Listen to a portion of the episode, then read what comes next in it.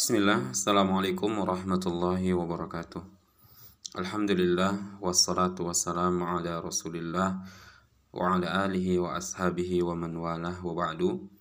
Wali murid dan wali santri yang rahmati Allah subhanahu wa ta'ala Kita masuk kepada pelajaran yang keenam Yaitu syarat-syarat salat. Salat adalah ibadah yang Allah subhanahu wa ta'ala wajibkan kepada kita Sehari semalam kita diwajibkan untuk melaksanakan lima sholat. Namun sebelum kita melaksanakan sholat, kita harus memenuhi syarat-syarat sholat. Sehingga sholat yang kita lakukan diterima oleh Allah subhanahu wa ta'ala.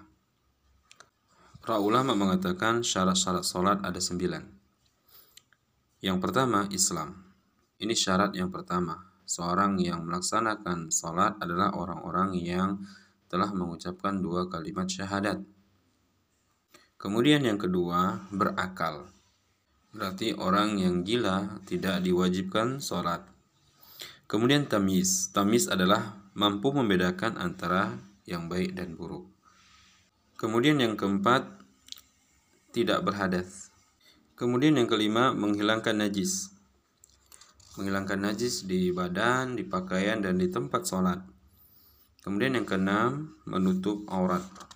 Menutup aurat bagi perempuan dari ujung rambut sampai ujung kaki kecuali wajah dan kedua telapak tangan. Kemudian yang ketujuh, ya tiba waktu sholat.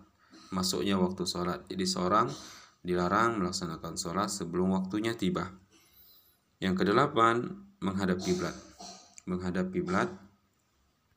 Dan yang terakhir, yang kesembilan, adalah niat.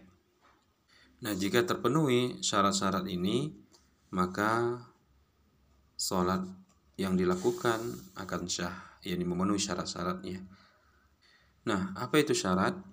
Syarat e, di luar amal. Artinya seseorang sebelum melakukan sebuah ibadah, maka dia harus memenuhi syaratnya.